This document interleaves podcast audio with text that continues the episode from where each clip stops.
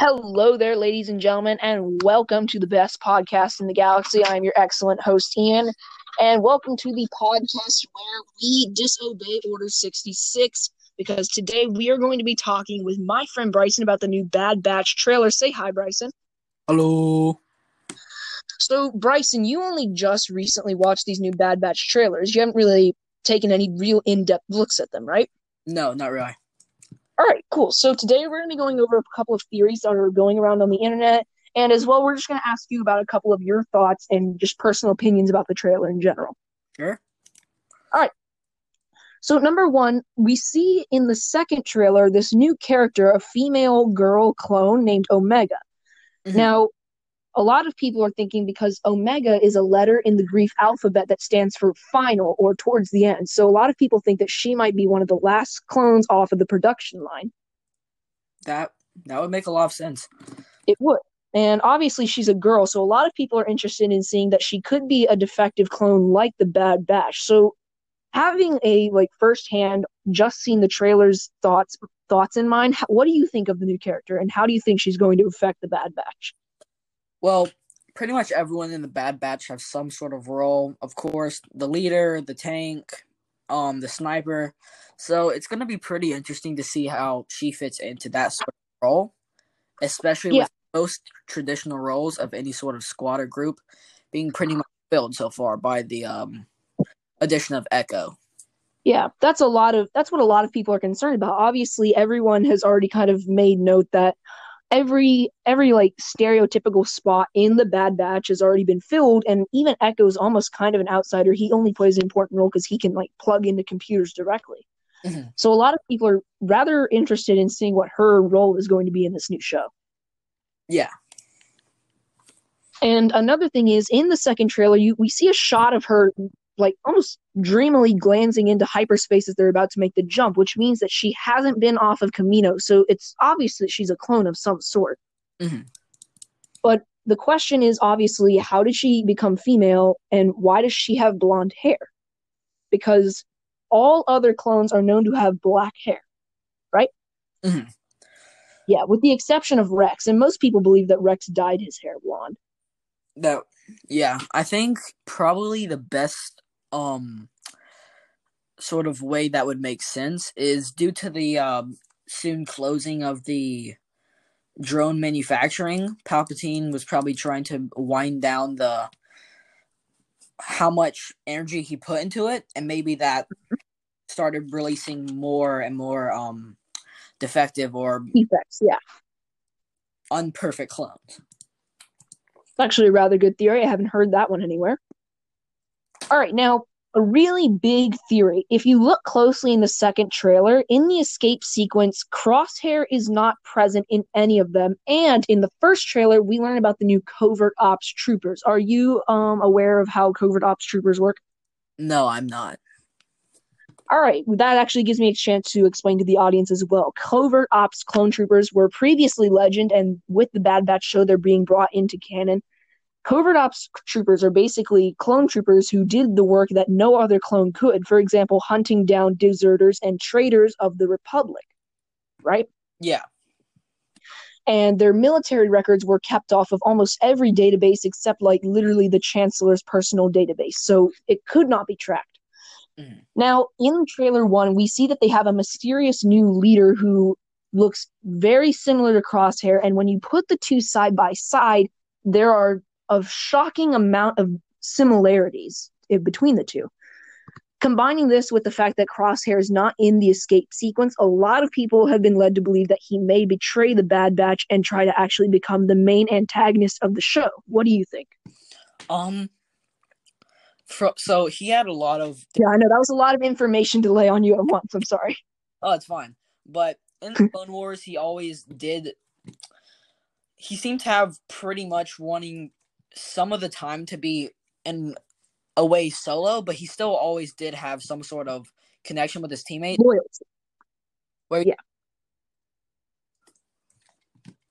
What'd you say?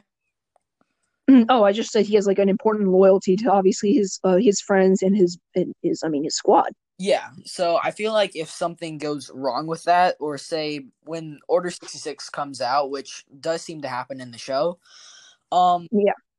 I feel like he is going to be probably one of the um, actual clone troopers that kind of strays away from that, and I feel like he's going to have to mm-hmm. try and run away and go on- the run of some sort, and maybe try to convince the other Bad Batch members that this is not the right way to go at it, especially with Okay. it being completely ingrained in their heads. Yeah. All right. And another thing is, if you look in trailer two, the droids that the Bad Batch fight in the kind of Kaminoan training area Mhm. look a lot like the um, season two Mandalorian Dark Troopers. Hmm. If you notice, if you if you look closely, you see that there's a there's a lot of similarities. It's kind of odd, and people think that these could be potentially Phase One Dark Troopers. However, Phase One Dark Troopers did still have people inside of them in Legends, so Mhm. that's a it's a whole different can of worms. Dark Troopers are a whole other thing. Well, canon's canon and legend is still very separated at this point in time. Yeah. Unfortunately, I would say recently separated from canon and legends to be two different forms of the story of Star Wars. But maybe this is going to be some sort of canon um explanation for the uh, origin or the creation of Dark Troopers in the rising of the um Empire. At least in okay. Another thing is if the the official Star Wars Twitter account tweeted that on May the 4th, the premiere episode would be releasing at 70 minutes long, which is a rather long episode, obviously. And with through all these trailers, what we've been seeing is the Kaminoan scenes. Now, obviously, they're not going to be showing us a whole lot of scenes from late season. That's a huge spoiler. So, what I think that they're going to be doing is the all this Kaminoan stuff is going to take place in the first episode, right? Bryson? Did we lose you?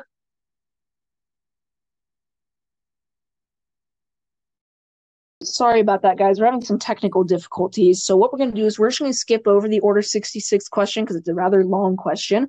And we're going to move on to the next question, which is if we jump back to the first trailer, we see these Zygerian slavers, who are obviously important because they have their um their own story arc in the Clone Wars. So, how do you think that the Bad Batch is going to tie in Zygeria and its Zygerian slavers, Bryson? Um, well, like in the Clone Wars, of course, Anakin wasn't actively trying to get onto the um slave traders' planet, so I think that may be also a potential idea for the Bad Batch. There was a scene in the trailer of them running away from the Empire or Yeah. other threat, so I think that may have been a cause of them maybe crash landing onto their planet and having a just hijinks ensue due to that. It's good. Now, the next thing is a rather interesting one is over the course of these two trailers, we've had two important cameos and a potential tie into Jedi Fallen Order, the video game. And these come in the form of Fennec Shand, who made her debut in The Mandalorian. How do you think that the developers are going to tie in Fennec into the Bad Batch? Well, I'm not personally too knowledgeable about her, but um I do think that bounty hunters are a big part of Star Wars and also were a big part of Clone Wars. And of course, with the that one time where Rex, Anakin, and Ahsoka had to hire bounty hunters to fend off um Hondo and his gang. Um Rex may have also had connections from them to her due to most bounty hunters having some acknowledgement of each other due to ha- working in the same field. So, due to the Rex maybe having knowledge knowledge about them, maybe she could have some sort of aid that the Bad Batch needs later on the show, or maybe right after they escape the slavers. Mm-hmm. All right, so the next important cameo that we see is Captain Rex on a planet that appears to be Bracca from Jedi Fallen Order. Now, personally, I haven't played Jedi Fallen Order, so I can't say for certain if it is Bracca, the planet that they're on, the Junkyard planet. But we do see some Venator Star Destroyers and Captain Rex in the trailer. So it's actually going to be rather interesting. So what do you think about this? Um, I think there's a possibility that after Order 66 was given out, that Rex had gone there to seek refuge due to him knowing a lot about things outside of the uh outside of the actual war, like I said earlier. So I think he may, um in some sort of way come across the Bad Batch while they were running from the Empire in some sort of way. Maybe that's just them crash landing again, or them finding the planet, or just even knowing about it, due to them right. not the best tendency to uh follow exactly Okay. what they're been told to do. All right. Well, I am glad we got through that. Bryson, thank you so much for joining us today on the podcast. And this is unfortunately we have to end it, but thank you so much for joining us. And do you have any last words before you go?